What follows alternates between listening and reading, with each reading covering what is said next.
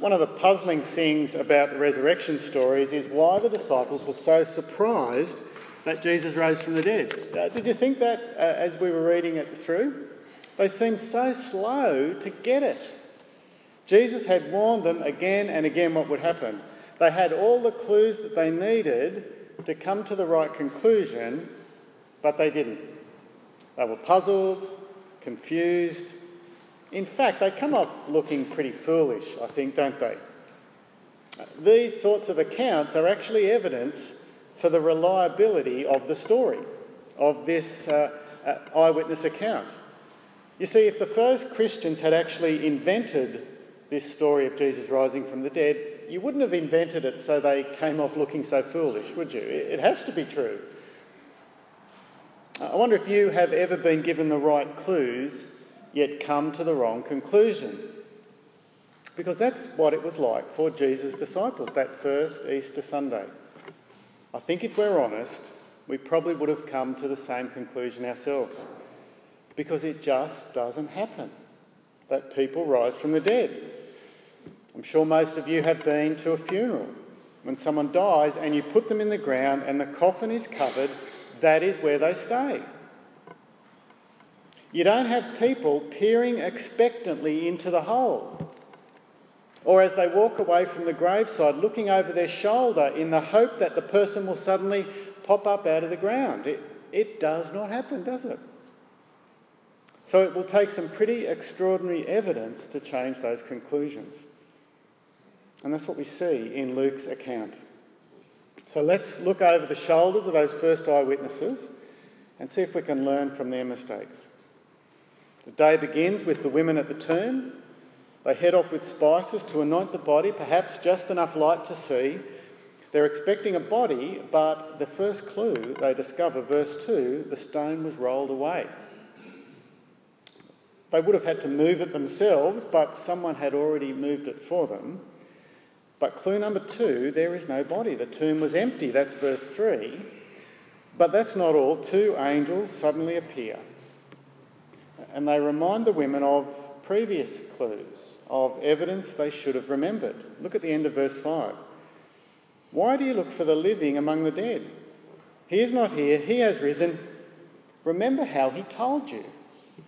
While he was still with you in Galilee, the Son of Man must be delivered into the hands of sinful men be crucified, and on the third day be raised again. Then they remembered his words. He told them plenty of times, This is what will happen, so be ready. Back in chapter 9, verse 22, pretty much what the angel just quoted. And again in chapter 18, verse 31 to 33, we read, Jesus took the twelve aside and told them, We're going up to Jerusalem. Everything that's written by the prophets about the Son of Man will be fulfilled. He'll be handed over to the Gentiles. They will mock him, insult him, spit on him, flog him, and kill him. And on the third day, he'll rise again. It's pretty clear, isn't it? It sounds plain enough. But did they come to the right conclusion?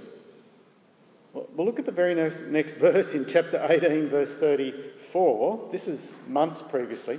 The disciples did not understand any of this. the meaning was hidden from them. They didn't know what he was talking about. Even back then, they had the right clues, but they'd come to the wrong conclusion. Now, things didn't actually get much clearer after Jesus' resurrection.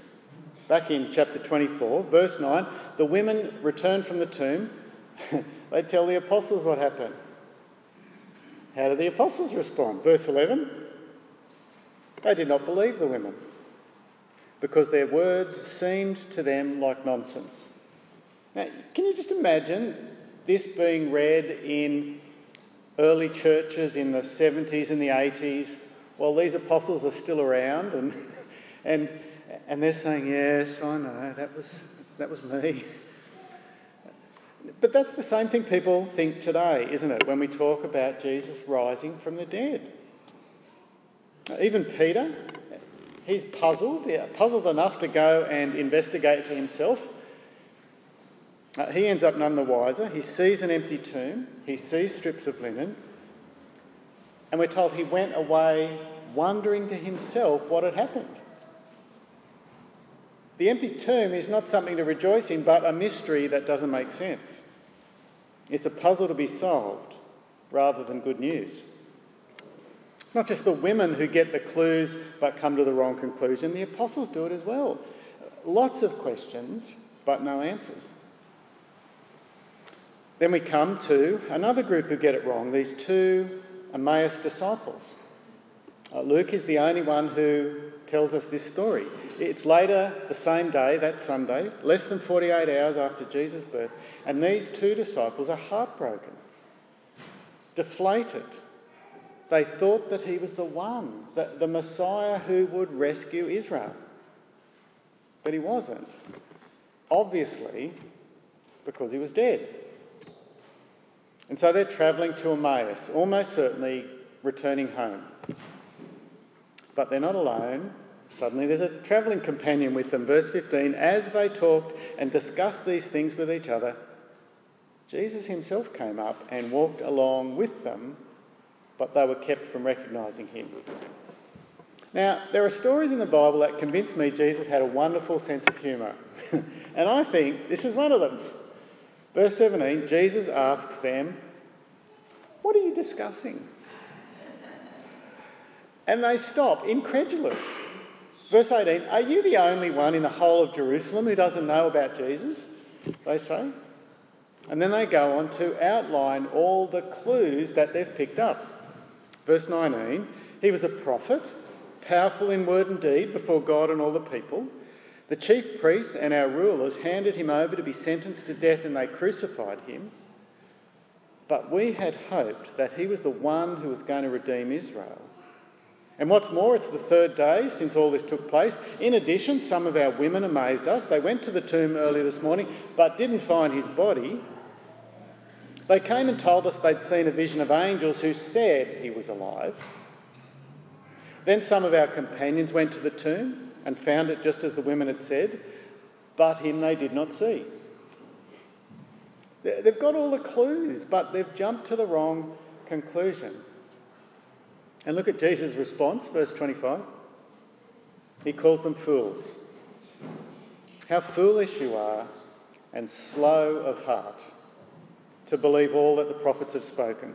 Did not the Christ have to suffer these things and then enter his glory? Uh, normally, having a slow heart's a good thing, you know. You're fit, your pulse is low. but here, a slow heart's a bad thing. He gives them a remedial Bible lesson. This is for slow learners, not just slow of heart. Verse 27 uh, Beginning with Moses and all the prophets, he explained to them what was said in all the scriptures concerning himself, showing them from the Hebrew, the Jewish scriptures, how death was never the end of the plan. It makes all the difference to the story when you know how the story finishes. Uh, there are two movies I can think of that are completely different when you watch them the second time. Uh, one is The Sixth Sense, perhaps you've seen that. Uh, the other one is A Beautiful Mind. Now, both of those, I'm not going to give away the plots, but in both movies, the final scene completely undermines everything you thought about what had happened before and reinterprets everything and puts a whole new context that, that changes the whole movie. And so, what that means is the second time you watch the movie, it's a completely different experience. You see everything in a, in a new light. Now, that's what it's like for the Christian who reads the Old Testament. With the death and resurrection of Jesus, it makes sense of the whole Bible, of everything that's come before it. About all the prophecy, about how a perfect sacrifice would come, a, a Passover lamb, a, a perfect temple to replace a building, a suffering servant who would also be a victorious king, a, a forever king over every nation, not just one generation over Israel, a prophet who would come like Moses, a good shepherd like God Himself, a source of living water. All of the promises we find in the Old Testament, all the expectation, everything takes on a new tone, a new significance. when you interpret it through the lens of the resurrection of Jesus. And you'll never read your Bible the same way again. Now, that's what Jesus does for these two disciples on the road to Emmaus. What a lesson it would have been to be part of that. Well, finally, later that night, verse 31, uh, when Jesus takes bread, gives thanks to God, and breaks it, uh, in the context of a meal with his two friends, only then are their eyes opened. Verse 31 says they recognised him, they understood, they saw the light. And so the first thing they do, even though it's night, is they head straight back to Jerusalem to the apostles to give them the chance to come to the right conclusion. But look at what they're saying when these two arrive. Verse 34 the eleven were saying, It's true. The Lord has risen and has appeared to Simon. Then the two told what had happened on, their, on the way and how Jesus had, uh, was recognised by them when he broke the bread. You see, finally it all comes together. Simon Peter, who back in verse 12 had only seen the empty tomb, has now seen Jesus, and he's told the rest of the disciples. So the rest, they've heard, but they still haven't seen Jesus. But that's what happens next, verse 36. Suddenly, Jesus appears in the middle of this locked room. And even though they've heard the testimony, even though they know with their heads what's happened, or they believe that with their heads that Jesus has been raised, now that they can actually see him, surely it's all going to click. Well, no, wrong again. Look at their response, verse 36. Jesus himself stood among them and said to them, Peace be with you. They were startled and frightened, thinking they saw a ghost. He said to them, Why are you troubled and why do doubts rise in your minds? So he presents more evidence. Look at my hands and my feet. It is I myself. Touch me and see. A ghost does not have flesh and bones, as you see I have. When he said this, he showed them his hands and feet. But even this doesn't convince some of them, and so Jesus gives them one more clue. Verse 41. And while they still did not believe it, because of joy and amazement, he asked them, Do you have anything to eat? They gave him a piece of broiled fish, and he took it and ate it in their presence. Ghosts don't eat food. And then he reminds them what he'd said before This is what I told you while I was still with you. Everything must be fulfilled that's written about me in the law of Moses, the prophets, and the Psalms. Then he opened their minds so they could understand the scriptures. Once again, putting the pieces together in the Old Testament like he did for those disciples on the road. But he doesn't just stop with the past. Because his resurrection is not about the past, it's, a, it's about the future. Because he has a job for his apostles. Look at verse 47 repentance and forgiveness of sins will be preached in his name to all nations, beginning in Jerusalem. You are witnesses of these things. Now, the great news of Easter isn't just that Jesus rose, but that Jesus rose for a purpose. A purpose God had planned from all eternity that repentance and forgiveness of sins would be offered to every nation. You see, to witness is more than just to see, it actually means to bear witness. Uh, to see, but then to testify. Now that brings us to today, doesn't it? Because those eyewitnesses did testify. Faithful witnesses told people who experienced Jesus and who became faithful witnesses who told people who experienced Jesus and became faithful witnesses. And the message spread across land and sea and down through the centuries, and it's made it here today to Australia. Which brings me to you. You know, there are people today, just like those disciples, People who'd been given the right clues but who jumped to the wrong conclusion. People make all sorts of wrong assumptions about Jesus. He's a fairy tale. He existed, but he's irrelevant. He's a good teacher. He's a moral example. He was a defeated rebel leader.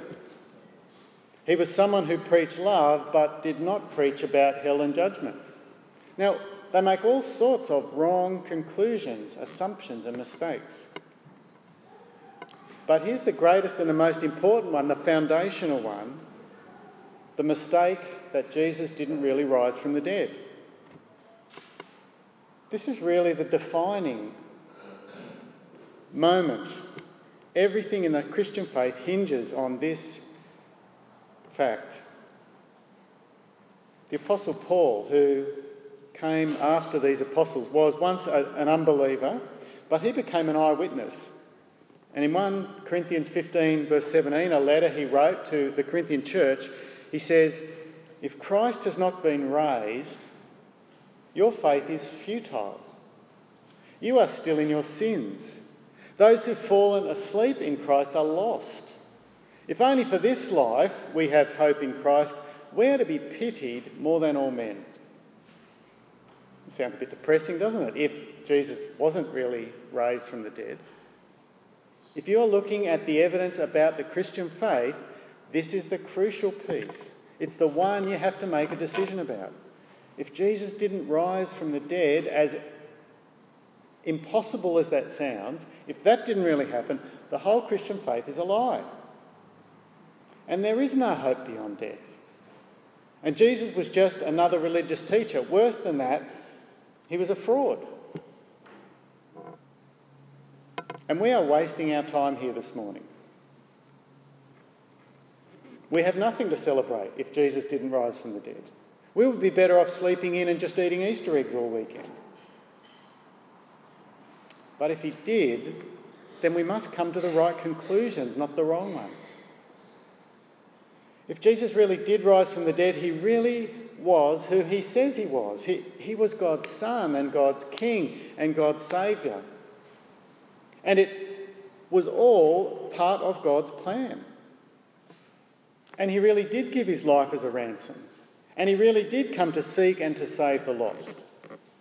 And he really did pay for sin and defeat death and win God's forgiveness for your life.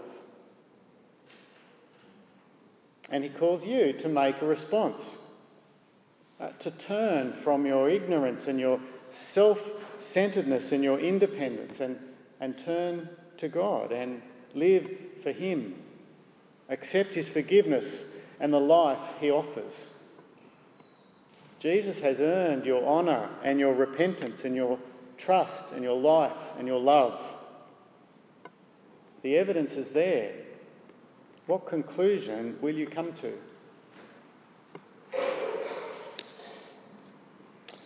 I'm going to pray, uh, and I'm also going to continue to pray about some of the needs uh, we see around us. Please join me in prayer.